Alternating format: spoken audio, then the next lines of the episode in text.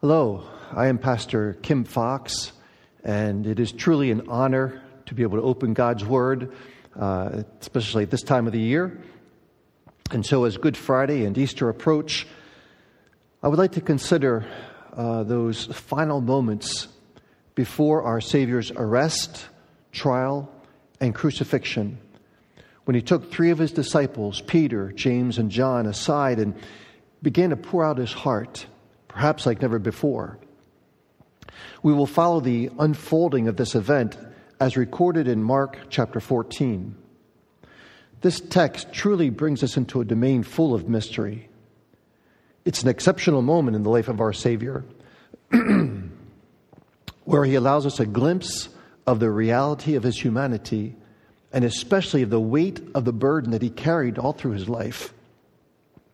The Bible says that Jesus was a man of sorrows and acquainted with grief, and that during his whole life he endured the grievous contradiction of sinners against himself. However, in the Garden of Gethsemane, God allows us to see, at least partially, the depth of agony that Jesus experienced. Let us, therefore, enter into the garden with him as observers and with a sincere attitude of reverence in order to understand some of the mystery that is therein revealed. But before we read the text, here is an overarching thought and challenge for each of us to keep in mind as recorded in Hebrews chapter 12. Let us run with endurance the race that is set before us, looking unto Jesus, the author and finisher of our faith who for the joy that was set before him endured the cross, despising the shame, and has sat down at the right hand of the throne of God. For consider him who endured such hostility from sinners against himself, lest you become discouraged, weary in your souls. You have not yet resisted to blood, striving against sin. Now, as we follow the text in Mark chapter 14, and I'll be reading from the New King James Version, I need to add that this is one of those stories that is best understood when all four gospel accounts are compared. And notice that the gospel accounts, far from contradicting one another, really complete each other perfectly.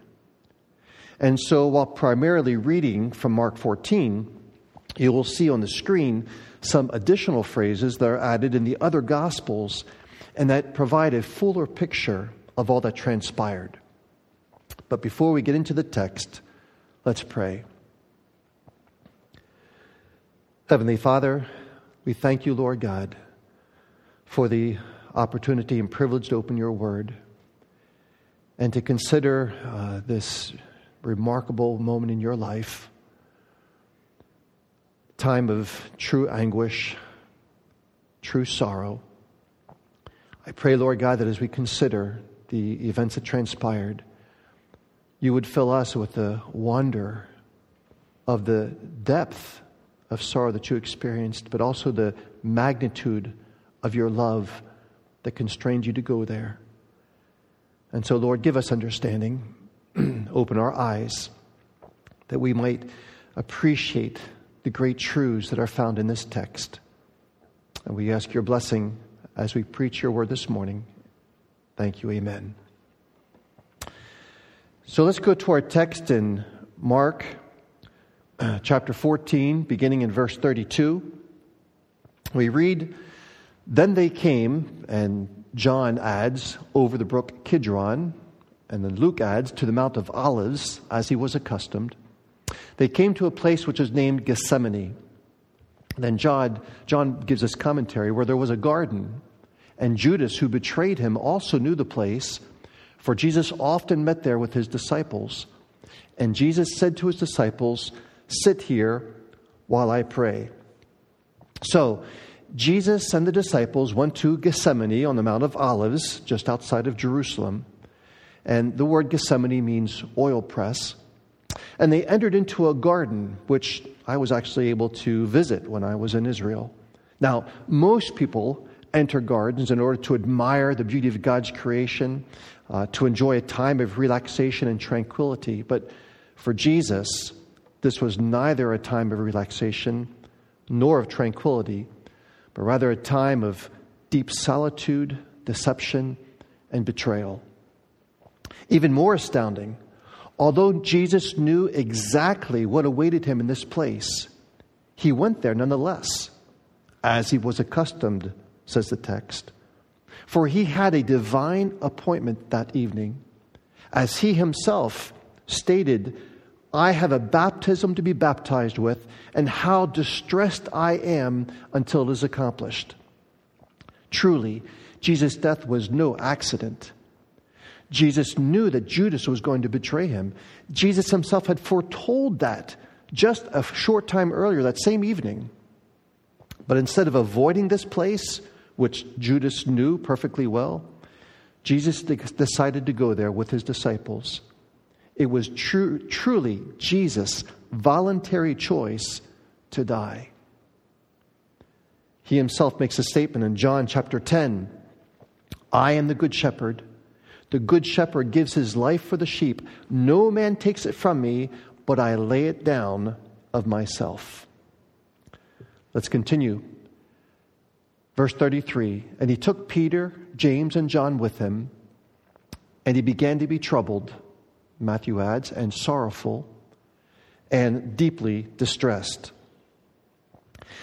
This text helps us to understand to what extent Jesus suffered and how it is that he can sympathize with our weaknesses. Being truly man, Jesus himself knew what it means to be troubled, to be distressed, to be filled with sorrow. And so he understands us better than anyone because he was tempted in all points as we are. He who became man knows the fragility and the weaknesses of the human body. Dear friends, Jesus knows everything you feel when you are alone, when you're sad, when you wrestle with fear and distress. He understands, and even more importantly, He cares. Now, this text also shows us that it is not a sin to experience moments of sadness or of fear or even of anguish. All of these emotions are part of our human experience, which Jesus also experienced. The danger is to allow any of these emotions to dominate and to control our lives and then to act or make decisions based on these passing emotions rather than on the unchanging principles and commandments of God's Word. That is, during times of difficulty, sadness, or distress, we are to act right and choose right. Our emotions don't give us a pass to act out in anger or frustration, but rather we're to do the right thing even when we don't feel like it. Jesus demonstrates that truth beautifully by entering into the Garden of Gethsemane, even though that was the very last place he wanted to be, because that was God's will for him. Continuing, verse 34 Then he said to them, My soul is exceedingly sorrowful, even to death. Stay here and watch.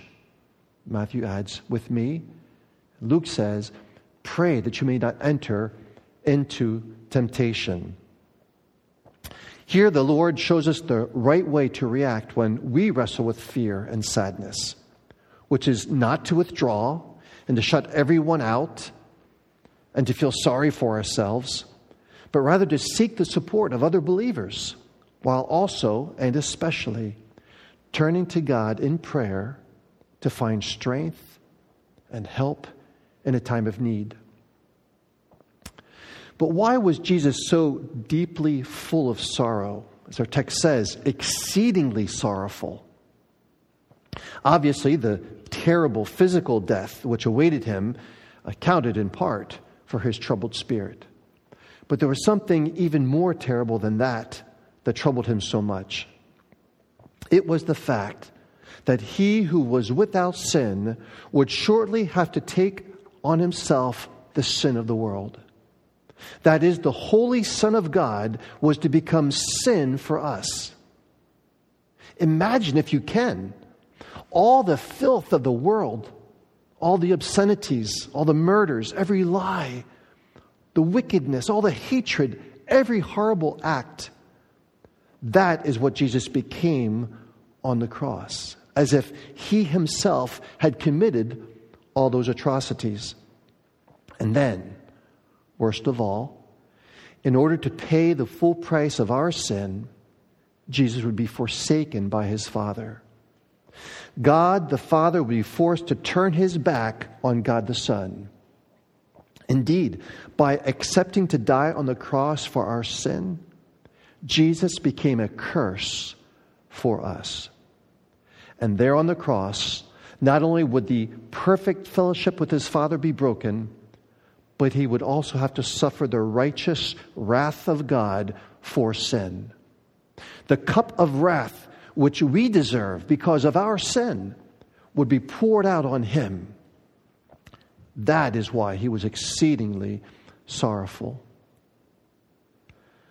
Verse 35 He went a little farther, about a stone's throw, according to Luke, and fell on the ground and prayed. And here, there's an interesting comment in Hebrews chapter 5 referring to this same event, the same moment here, that says that he prayed with vehement cries and tears to him who was able to save him from death, that if it were possible, the hour might pass from him. Interesting to point out here in Greek, the phrase that if it were possible, the hour might pass from him is a what we call a first class conditional sentence, which means that the statement, if it were possible, was assumed to be true. So Christ looked at this request as a true possibility that is, the possibility of being spared from what awaited him. And since Jesus did not go far from the other disciples, about a stone's throw, and since, according to what we read in Hebrews, he prayed with strong, vehement cries in the still of the night, then the disciples most certainly could hear him praying, or at least catch parts of what he prayed. Therefore, even though these three men did eventually fall asleep, and that's not all that surprising, since according to verse 37, Jesus prayed for about an hour. Even though these men did eventually fall asleep, they surely heard at least some of what Jesus said in his prayer, which explains why his words were so distinctly engraved in their memories. Verse 36 And he said, Abba, Father, all things are possible for you. Take this cup away from me. Nevertheless, not what I will, but what you will. And again, in Greek, there's an emphasis on the word I and you, not on what I will, but on what you will. When, when praying, Jesus always spoke to God as his Father. Even here, when he uses an Aramaic word, he does not say Jehovah or Yahweh, but Abba, which means my father or papa a term commonly used by Jewish children when addressing their fathers. And it's interesting that in Romans chapter 8, when the Bible talks about our relationship to God and how we can come to Him in prayer, it says, You have received the spirit of adoption whereby we cry, Abba, Father, which truly highlights what a glorious privilege we have to address God as our Father. And so Jesus in his prayer says, God, all things are possible for you. Now, we know that even if God can do anything, there are certain things that he will not do. For one, he will not change what is written in Scripture. And so, what he has said, he will do. What he has promised, he will make good. According to Jesus' own words, not a jot or tittle shall pass from the law until all is fulfilled. Therefore, since it was written that the Christ should be the substitutionary victim for our sins, it could not be otherwise. In the same way, since it is written in John 14, no one comes to the Father but through Christ, then we can also know with certainty that there is only one path which leads to heaven and one alone, and that is through personal faith in Jesus Christ as one Savior. Now, what is the meaning of this cup when the Lord asked, Take this cup away from me? Well, notice the parallel with verse 35 when Jesus prayed that this hour might pass from him. Hour and cup referring to the same thing. And if you go to John chapter 18, just as Jesus was being arrested, Jesus said to Peter, Put your sword into the sheath. Shall I not drink the cup which my Father has given me? Therefore, the cup or the hour clearly refer to his death on the cross and to all the suffering and rejection that went with it. But then Jesus adds in his prayer, Not what I will, but what you will. Here we see the two natures of Christ. Although he was truly God, he was also man. His will as a man in a human body would obviously have preferred to avoid all that awaited him. But as the Son of God, he came to do the will of the Father, which was also his will as the divine Son. How much more then when we pray? This specific phrase should punctuate our prayers as well. Father, not my will, but thine be done. Indeed, the most miserable person is the one who wants his own way and nothing else. However, true contentment only comes by submitting our will to the perfect will of God. In fact, a great prayer taken right from Hebrews chapter 13 is for us to say, Lord, may you make me complete in every good work to do your will. And Paul's, he prays in Colossians for believers, Colossians chapter 4. And his prayer for believers is that we may stand perfect and complete in all the will of God. That is what Christ sought. That is what he desired above all. Well, at this point, Luke then adds his commentary. Luke says, Then an angel appeared to him from heaven, strengthening him. And being in agony, he prayed more earnestly. Then his sweat became like great drops of blood falling down to the ground. The text says that the Father sent this angel to strengthen Jesus, as was in fact stated in Psalm 91 He that dwelleth in the secret place of the Most High shall abide under the shadow of the Almighty.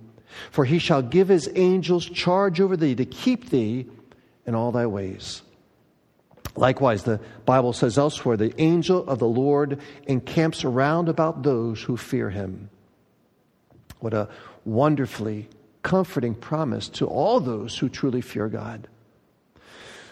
Nonetheless, the appearance of this angel notwithstanding, Jesus' agony was still very real and very intense. In fact, for those who may think that Jesus' suffering was not real because he was God, this verse dispels that idea and reveals what truly transpired how in the, the great depth of agony that he felt at this point. In fact, Jesus' anguish was so intense that some think that the capillaries under his skin dilated to the point of producing ruptures, causing his blood to mix with his sweat. At any rate, the text is clear that Jesus was in great agony. We continue reading in verse 37. Then he came and found them sleeping, Luke adds, from sorrow, and said to Peter, Simon, are you sleeping? Could you not watch one hour? Matthew, with me. Watch and pray, lest you enter into temptation. The spirit indeed is willing, but the flesh is weak. Again he went away and prayed and spoke the same words, Matthew, saying, O my Father, if this cup cannot pass away from me unless I drink it, your will be done. And when he returned, he found them asleep again, for their eyes were heavy. Luke. Then he said to them, Why do you sleep? Rise and pray, lest you enter temptation. And they did not know what to answer him. Matthew. So he left them, went away again, and prayed the third time, saying the same words. Then he came the third time and said to them, sleep on now, and take your rest. And that last phrase is from the King James Version. I'll explain why in a second.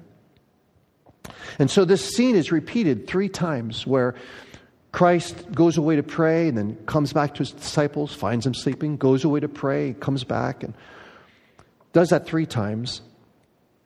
And although the disciples failed the Lord in his great moment of need, nonetheless, he persevered in prayer until he had victory. And thus, strengthened in his spirit, he was ready to face all that was to transpire. But notice that through the entirety, the, this lengthy spiritual battle taking place, Jesus never forgot his disciples. First, he cautions them and encourages them to watch and pray. Knowing their weakness and anticipating their imminent failure when put to the test, he takes full advantage of the situation to teach them certain important truths about themselves, notably our inclination to sin, when he says that the spirit indeed is willing, but the flesh is weak. He also talks to them about prayer, how incredibly vital prayer is for battling temptation. As he points out and says, Watch and pray lest you enter into temptation. But once he finishes praying that third time and comes back to them, I can imagine the Lord making the last statement not in a scolding manner, but out of sympathy and concern, kind of as expressed in the King James Version. I can see our Lord kneeling down beside them, his arms around their shoulders, wishing to give them a final sense of reassurance just before their world was to seemingly fall apart. Almost as if to say to them, my children, do not worry. Be at rest. I have everything at hand. No need to panic. I have this. And then he stated his last words before pandemonium would break out It is enough. The hour has come. Behold, the Son of Man is being betrayed into the hands of sinners. Rise, let us be going. See, my betrayer is at hand. The critical moment had come. This was the hour for which he came. This was the prelude to the baptism with which he was to be baptized. The Son of Man was now to be delivered into the hands of sinners to be crucified. The price for sin must be paid. And thankfully, rather than leave us to face the wrath of God for our sin, Jesus chose to die in our place. He would be wounded for our transgressions, He would be bruised for our iniquities. He would be oppressed and afflicted, and yet would not open his mouth. Indeed, it would please the Lord to bruise him and to put him to grief for our salvation. And the message of the Bible is perfectly clear. It is only by personal faith in Christ that a sinner can be forgiven, cleansed of all our sin, and declared righteous in God's eyes. How is that possible? Because Christ was willing to die for us in our place because he loves us so. And so, to conclude dear friend, as you consider this text and the great truths expressed in it, where does it leave you? Have you ever admitted to God that you are a lost, hell-bound sinner who needs God's forgiveness? If not, you can pray right now, where you are, and confess your sin to the Lord, and then invite the Lord Jesus into your life asking Him to save you from sin and from hell. The Bible says, if you will confess with your mouth the Lord Jesus and believe in your heart that God has raised him from the dead, you shall be saved. That's God's promise to you, to me. And if that's your need, would you pray right now? call upon the Lord. and ask Him to save you. But for all of us who have trusted in Christ as our Savior, let's pray and give thanks to the Lord for His great mercy and for the fact that He was willing to give the full measure of His life for our eternal salvation. Dear Lord, we do want to thank you now, Father, that you chose to reveal all these uh, momentous events in your word, these intimate moments when you were in such agony, suffering, and despair, to help us to appreciate the greatness of the sacrifice that you made for our sin and for our salvation. And so, Lord, indeed, that should fill us with wonder. it should fill our hearts with gratitude to think that you took our sin upon yourself, paid the full price, and now offer us the free gift of eternal life. Lord, words can't express to what extent we are thankful for that. But Lord, we thank you now as we go through this season of Easter, thinking about not only your death, but your resurrection. And to know that through that, Lord, we also have newness of life. And so help us, Lord, to live each day according to your will. Help us to live each day for your honor and glory. And we ask this in Jesus' name. Amen. Thank you.